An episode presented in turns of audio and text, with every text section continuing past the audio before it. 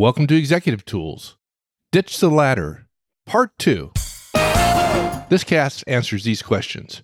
How do executives manage their careers? Is career management the same for managers and executives? What is the career ladder for executives? Well, if you want to answer those questions and more, keep listening. Folks, Mark again, talking to you again about the M Conference. We continue to sell slots. We're really excited about this year's M Conference. We already have all 10 speakers confirmed several months before it, October 26th and 27th in Chicago. If you're a manager and you aspire to be an executive, or you're a junior executive or a full executive, you might want to come.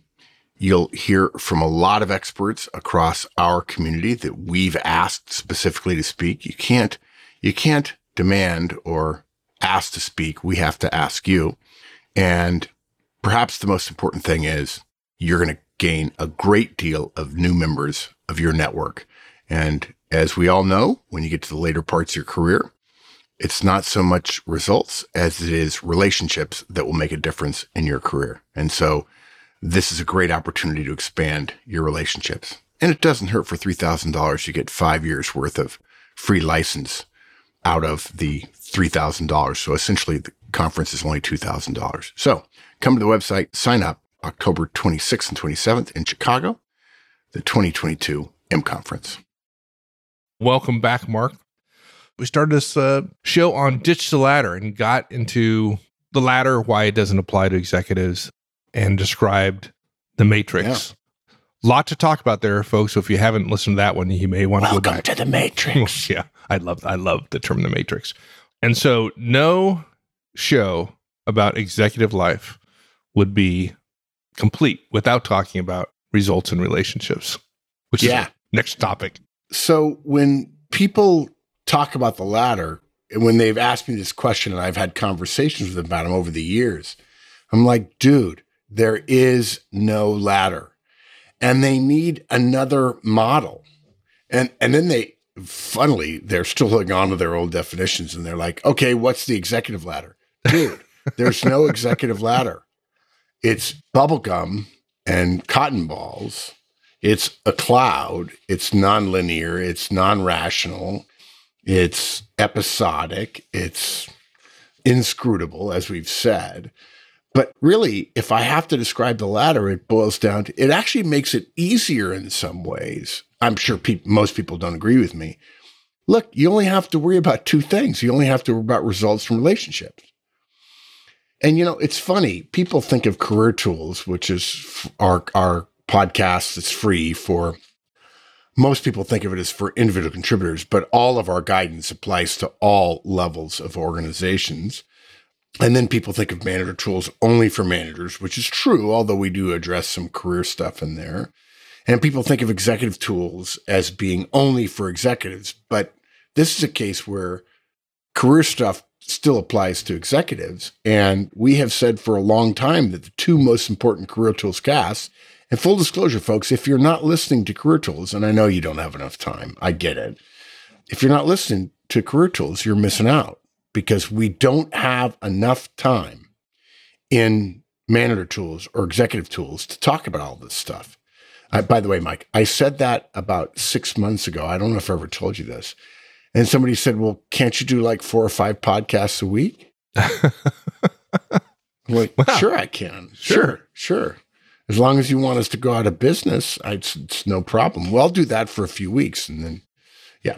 So the two most important Career Tools casts, and I should give a shout out here to Wendy Lord, who runs our Career Tools cast business. Those two casts, which she and I collaborated on, are results and relationships, and building a network. Now, if you're a manager and you're not yet an executive, just a caution here. When I say results and relationships, a lot of managers do a little mental gymnastics, and what they hear is results and retention, okay? But that's not the same thing. For your career, for the entirety of your career, the arc of your career, whatever it is, the two things that matter is how well you do your job and how well you build relationships. That is it, overly simplified. Well, people, if they haven't heard that and they've listened to Manager Tools, been to the Effective Manager Conference, whatever, they you know, when we say results and retention, those are the specific organizational demands on a manager. And people get confused. Well, am I not supposed to retain people if I'm an executive? And yes, you are. But we're talking about two completely different contexts here. When it comes to your career, it's all about results and relationships. Results and relationships are the only principles that apply to executive careers in the matrix. Outside of maybe luck, I guess, which any senior executive will tell you is only the residue of your results and your relationships anyway.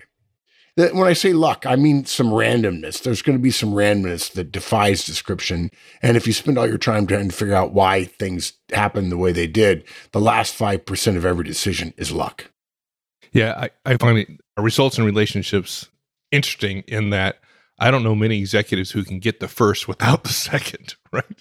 Well, yeah, you're totally right, dude. But the problem with that is you can get the first without the second as a manager in many cases. That's right. You can put it all on your shoulders. You can do it all yourself.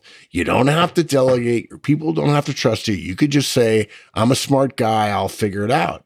Right. And then they get to the top and they realize, I got no relationship skills. Yeah, suddenly the bubblegum and cotton balls, you get entangled and you get lost. Yeah. I mean, I cannot stress that enough. So regardless of your role, executives have to deliver results. In fact, I've said this before in nicer ways. Failure to deliver results actually makes you not an executive, even if you're still in the role, which, by the way, your role is probably valuable to the company, so they'll be asking you to leave sooner or later. I mean, the pay will be good while you're there, if you haven't met your annual goals from the previous year. But at some point you figure it out and you'll learn your lesson and probably you'll figure out you need to go elsewhere. Now, as an aside to that, you might think that there'll be direct feedback in this part of your career management as you're an executive, but in most cases there won't be. Now, there should be, but should, and many of you have heard me say this many times, does not live in the world of management. And everybody, when they talk about management, anybody who you listen to who purports to be smart and says, should this and should and should and should, they literally don't know what they're talking about. It's actually worse than that. They're literally destroying your brain. The idea that should applies to management is just, I don't know. We use that word really rarely at Manager Tools for good reason. If you have colleagues who use it a lot, well, they should do this or they should do that and so on. Stay away from those people. They're anathema. Yeah, I think we've talked about this long enough. And as we were recording the last show, I was going to mention to you, we ought to do a Manager Tools podcast on should. Oh, just on should. Just on should. Yeah, I like that. I think there's, a good 45-minute discussion on that. We might title it, You Should Not Should. You Should Not Should. There you go. Yeah. And I'll go a little further here. One of the tragedies of HR and performance management systems, by the way, full disclosure, I did not say I hate HR. I'm over that. I don't hate HR. I hate bad HR, of which there's a lot. And HR is necessary in large organizations. And when it's done well, it's priceless. But one of the tragedies that HR visits on organizations and the sharp point of that knife is performance management systems is their willingness, just because of the scope of what they're managing, is they allow junior people, individual contributors, first and second line managers, to be evaluated without rigorous comparison to their named and measured responsibilities. What ends up happening is those managers then learn that there's not a pure connection between results and success, and it sets up far too many managers to be shocked when they get their first bad review, and they get it as an exec, because as an exec, you might think of the cloud up there as being soft and gentle and so on, but conversely, it's just the opposite. It might be cloud-like and the pay might be good, but the point of the knife is at your throat all the time. Don't get results, and you're not part of this club anymore. And I can tell you, I've talked to many people that says, yeah, I got a bad review. And they said, are you now at the executive level? Yeah, that's what my company says. Well, you learned a lot of stupid, bad lessons. And if you'd listened to us, you would have unlearned them.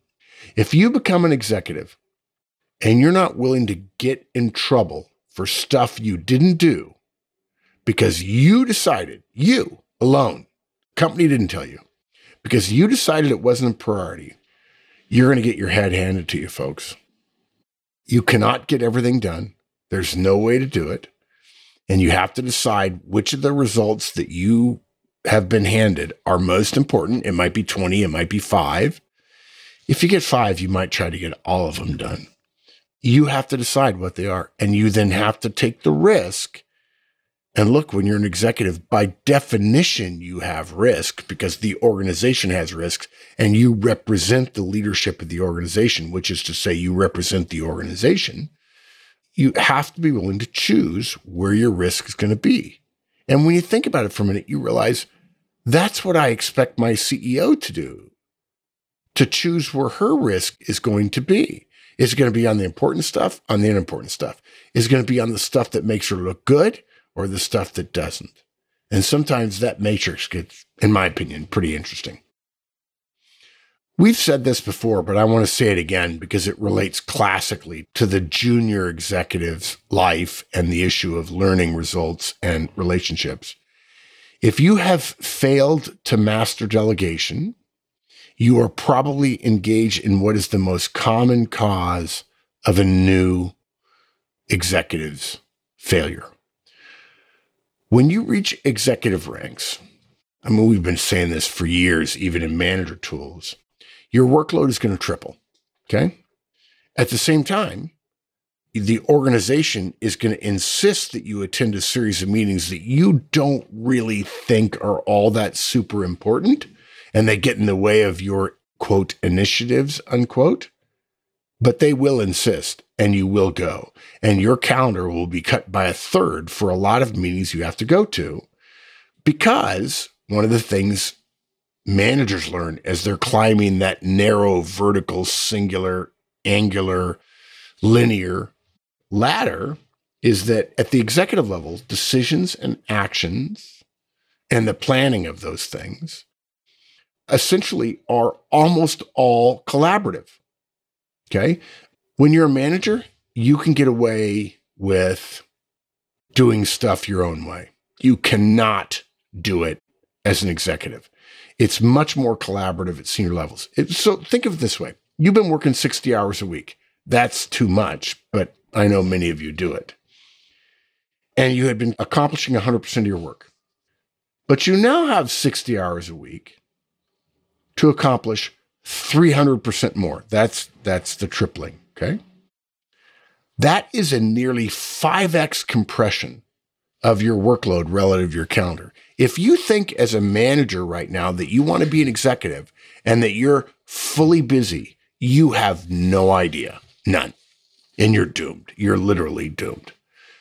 If you haven't mastered delegation, you're going to fail because your people won't be ready and you won't have the time, and you'll try to do what you did as a manager, the heroic move. It's like the golf shot that's 280 yards with the 3-wood over a pond with a very steep front on the green and then a very difficult bunker. And they put it there to make you think you can make it when, in fact, no one ever makes it. And you're going to be fired. Actually, no, probably you won't be, quote, fired, unquote, because here's what's interesting. You become an executive and people tell you, yeah, you're probably not going to get fired. No, you're not going to get fired. It's so much of an embarrassment for the company that you got to the executive level and then couldn't handle it. In other words, they can't vet their people. They let you get that far without properly vetting you. I mean, it's shameful on them, separate from the fact that you're the one losing your job. So you won't be fired. You'll be asked to resign. Or it'll be hinted at, and if you're smart, and if you've got to that level, you're pretty smart, you'll figure it out. And to be clear, they'll give you a financial kiss on the cheek to encourage you to go. somebody will say, you know, it might be time for you to think about doing something else. And so I say to Mike, my boss, I said, well, okay, I'm sorry. And he says, look, we'll make it worth your while. We'll announce that you're resigning to pursue other opportunities, and there'll be a bonus worth 20, 50% of your pay or something for a year, just to make it easy, because we want you to find another role so you're not thought of as a pariah. And the press release will say, and by the way, and you will say, that you resigned to pursue other opportunities. If you've ever read that phrase, resigned to pursue other opportunities, now you know that person was fired. But we don't fire executives, and we're happy to pay them money to go away, because being an executive is so important. We want to make the process as encouraging as possible for those people we don't want to stick around. And it boils down to hashtag because results, because the executive did not meet her first responsibility, which is results. So how do relationships come into play here? Yeah, it's easy. What we just said about collaboration, I think I've mentioned that word a couple of times. And actually, I don't like the word collaboration, because all these web pages, all of the stupidity on the internet about you need to be collaborative and all this stuff, but they don't describe what collaboration actually is. They don't describe that it's an extra email or an extra Slack message, or when you have a choice of an email or a Slack or a face-to-face, you choose to engage in the face-to-face. Or you set up a time, or you ping somebody and say, can I call you? I want to talk to you. I want to hear your voice about how things are going. But look, if you're not an exec yet, it's hard to see.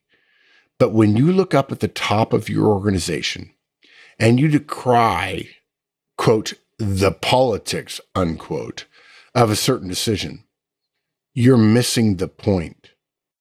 What you call politics, executives call collaboration. In fact, I think we've had a cast where we talk about it. It's one of my favorite phrases. Politics is nothing more than relationship effects. Mike and I are friends. He knows that one of his directs wants something done. He talks to me and says, hey, I want my guy to do well here. Can you do me a solid and be supportive? And I said, well, I can, as far as as far as my job will allow me to do. I said, but if your guy's going to come talk to me, the one thing he can't put in his plan is X. And Mike says, yeah, I'll make sure that's done. Now his guy comes and presents to me, and I say, yeah, I'm on board. This is essentially a la pre-wiring. And people think like, well, why is Horseman agreeing to Ozan's guy's thing? Well, because Ozan and Horseman have a relationship. And I know later in the year, I'm going to have to ask him for a little bit of leeway for one of my people to get some initiative started, to get some capital approved so we can prove that the idea is actually good. Most people miss the entire point though, right? Which is they think that the person who presented it and got immediate acceptance by Horseman somehow was... like there's some magic that person has. Yeah, like, well, no. Yeah, that decision was already made long before the presentation. That's right. Look, almost no decision at executive level is linear or vertical. It's matrix influenced, multiple stakeholders, all of whom have competing priorities and are choosing to compromise to achieve what the organization needs. If you're a manager and you're thinking about becoming an executive, and I encourage you, if you're a member of the Manager Tools community, we want more Manager Tools people to become executives because you're ethical, because you care about people, because you understand the basics, you're clear about the environment in which you live. But if you haven't learned yet to be satisfied with 80% of what you want when you're pitching something, and by the way, that 80% is a high number, you're going to be frustrated in the executive career matrix, because you're not going to get 100%. 100% it's crazy. It's nut job crazy town. It's like pie in the sky. It's cloud cuckoo land. 80% is in the realm of possibility. 75% is good. 70 is probably reasonable. And there are cases where I'd be happy with 60, right, Mike? I mean, you don't get all the stuff you want. So here's a good example, a simple example. And I've used this example before and people just shake their heads. It's a good example because I know it's true. I actually have seen it happen, not with these titles before. You've seen it happen, Mike. We're going to talk about a VP of sales and a VP of manufacturing in a large organization, billion-dollar plus gross revenue organization. And these two people don't have a good relationship. The sales exec is shiny and maybe a little flashy. Maybe she dresses pretty sharp. On the other hand, she struggles to connect with the manufacturing executive who has 40 years of experience and has watched these sales hotshots come and go. If the two of them were at company events, and by the way, these are mandatory evening company events. Don't become an executive unless you assume that you're going to have to routinely, 2 nights a week, assume you're going to mandatory company events. But when they go, they don't seek each other out. Now, sales and manufacturing should be cheek by jowl. They should be salt and pepper. Actually, salt is the condiment on the table that everybody needs. Whoever was in the marketing department at the pepper industry that figured out we need to get close to salt. We don't really need pepper very often. No, we do. Dude, it's a true story. I wrote about this in Things I Think I Think. If you're a licensee, you're listening to Executive Tools. I mentioned this recently. The greatest marketing marketing achievement ever was the pepper industry figuring out we just need to be close to salt. We're going to hook our wagon to salt, man. Exactly. Everybody needs salt. And now, look, if I say salt to end, what percentage of people in the world say pepper? It's not a percentage. It's everybody. So these two people don't seek each other out. They're not friends. And they don't think they have to because, you know what? They just spent a hard day at work and they're going to an event. They're going to drink some wine or drink some scotch if they're smart. And they're going to hobnob with some important people. And if there's customers there, they'll make sure they shake the customers' hands and say they hope they're serving them well and would love to talk to them about opportunities to serve them more and so on. But VP of manufacturing, VP of sales should be salt and pepper. And they're often not. They come from two different worlds, especially in organizations that imply to their people that this is a sales ladder, it's a career ladder, it's a manufacturing ladder, and the ladder does go all the way to the very top. It's completely misleading. And so the VP of sales and the VP of manufacturing don't know each other, and they really need to be salt and pepper. It makes no sense to make something you can't sell. And even if your manufacturing organization wants to make something, it doesn't make any sense to make it if the sales organization won't sell it. Yeah. Here's the most important question of the entire cast to you. Yeah. Since you came out of a sales world at one point in your career. So sales and manufacturing, who's the salt and who's the pepper? Oh, sales is the salt. Come on.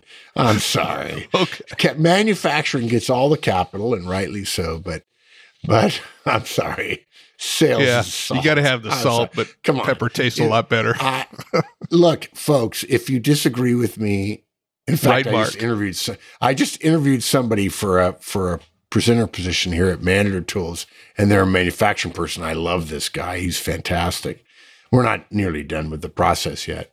But he's a manufacturing guy. But if anybody wants to write me, MAHorstman2@manager-tools.com, I'll be happy to debate with you in a series of emails of why sales is the salt and manufacturing is the pepper. Yeah. And IT is the ketchup. Actually, I don't know that it would be the ketchup. Actually, never mind. I'm just 40 years ago. I'm gonna be bold here. I'm gonna say 40 years ago, IT was the Chili Peppers. It was just for a few people. It was in the back rooms, and it had elevated floors and elevated ceilings to handle the air conditioning, and it was big iron and so on. Now IT has appropriately infiltrated everything. And IT, I might give you the credit of saying you're the tablecloth now. The tablecloth. In the world today, you're the tablecloth. Okay. Yeah. You could do it without a tablecloth, but it would be difficult and messy and not nearly messy. As fun. So it wouldn't look nearly as good. All right. It just wouldn't. So I would save the tablecloth. Now you know what you get. You know, lucky you, listening to Executive Tools. Seriously, get the salt if I could have any condiments on the table, I'd want relish. I love relish. Actually, the best condiment is mustard. Why? 2 reasons. It goes on hot dogs. And by the way, nothing else goes on hot dogs, folks. I don't know. If you're in America, there's nothing else. A hot dog has mustard on it and nothing else. And the second reason is, I checked recently, I love mustard. Mustard has exactly 0 calories.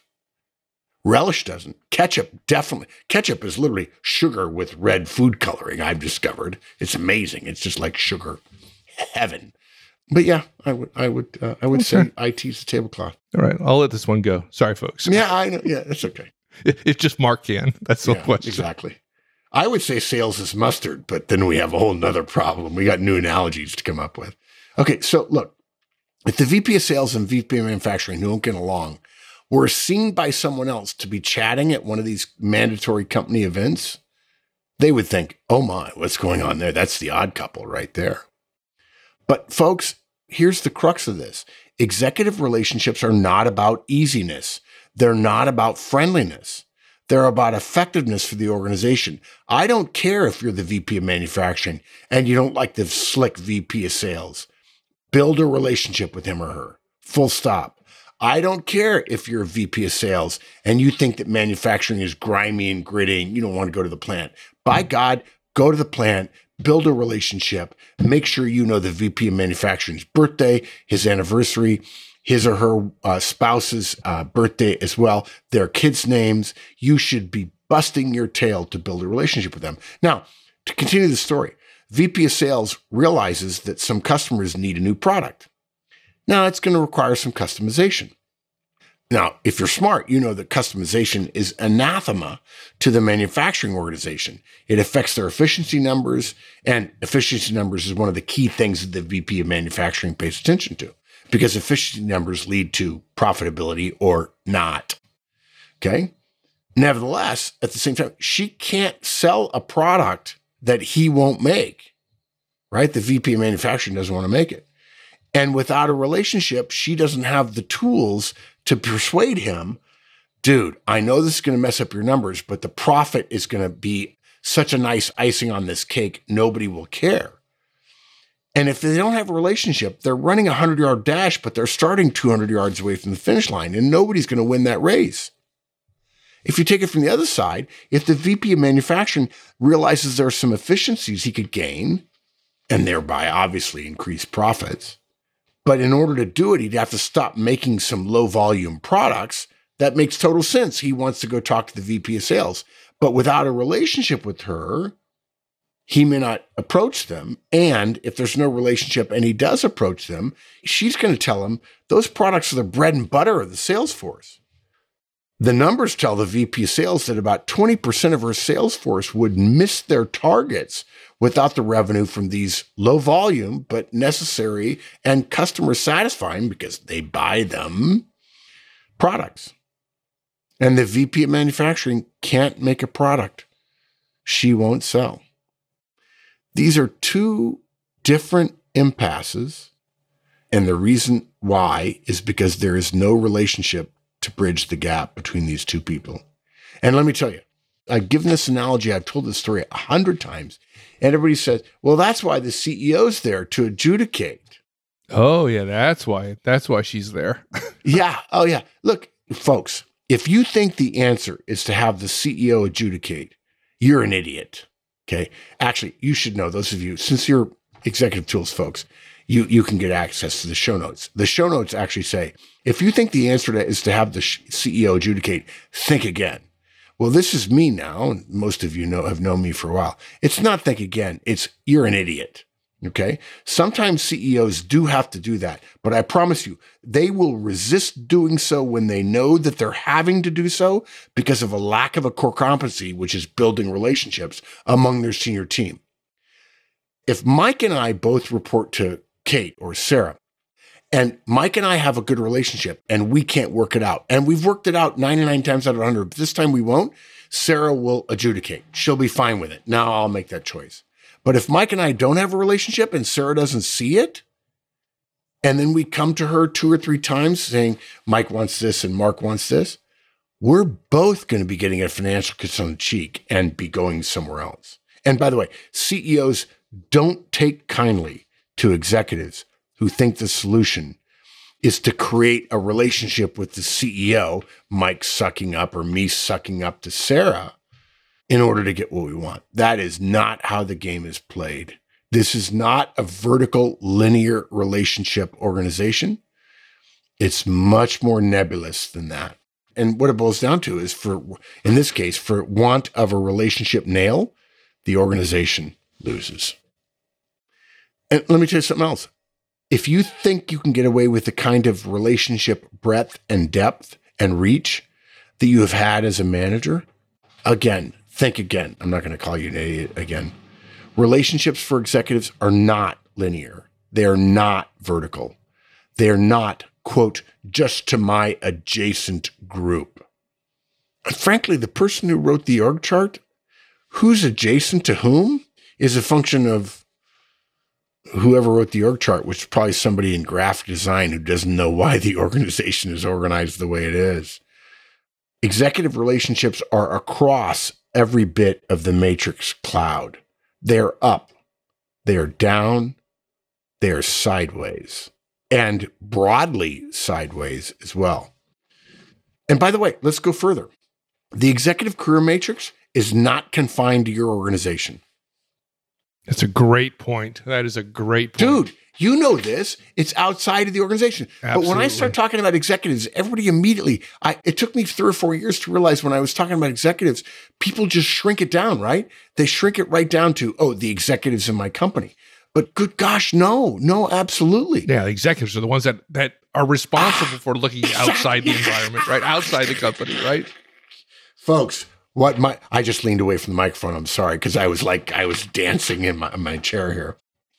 It's not just assumed, it's expected that your relationships extend into your industry, your geographical area, the geographical areas where your company operates, in governmental arrangements, in academic organizations. And if you're in governmental or academic, your relationships extend to the corporate as well. They could be donors, they could be partners, they could be contributors in terms of, why wouldn't you want to have a partnership, a relationship with a manufacturing firm if you have an engineering department in your university? Holy Toledo, of course you would. So I'm going to take it a step further, particularly for you high Cs, you'll love this. If you haven't been tracking and measuring where your relationships are and with whom and their strength and the frequency of contact, start now. Remember, all relationships are always decaying, and the solution to stop or to stanch the decay is communication. Always. Yeah. Well done. All right, this is taking longer. That was fun. And maybe the salt and pepper had something to do with it. Sorry, folks. Has it literally been 30 minutes? Yeah, it's 30 minutes. Yeah, almost 35 minutes. I got to tell you, this is one of my most fun casts. I don't know if I said this in the first part, but I wrote this cast in 3 hours. Typically for a long cast, like an hour, hour and a half long cast, it would take me 6 hours to write. And this one came out in 3. And what's interesting is it was fun. There are casts that come out relatively fast that aren't fun. I know I have to say something and I want to share it with the audience, but this one was a hoot and it was fast. So yeah. I take it from the fact that you're mentioning a time hack. I think this is my dear leader. Yeah, you don't want me to continue? No, I do not. I think it'll be too long. I'm just getting started. I know. Pull the rug out from under you. Yeah, I know. Totally. Yeah. Somebody's got to do it, right? When we hang up, go have your steak and put some salt and pepper on it. Yeah. Tell me how you liked it. No, just salt. Just salt. Mike, maybe if I was going to get a steak with some salt on it, I'm sure the restaurant would offer me Bernaise sauce, but what I would ask for is hollandaise. That's when it gets really good. Holidays, mustard, whatever. No. I'm so done with your food choices today. All right. Thanks, everyone. We'll see you next time. This is fun. Thank you, partner. So long, dude.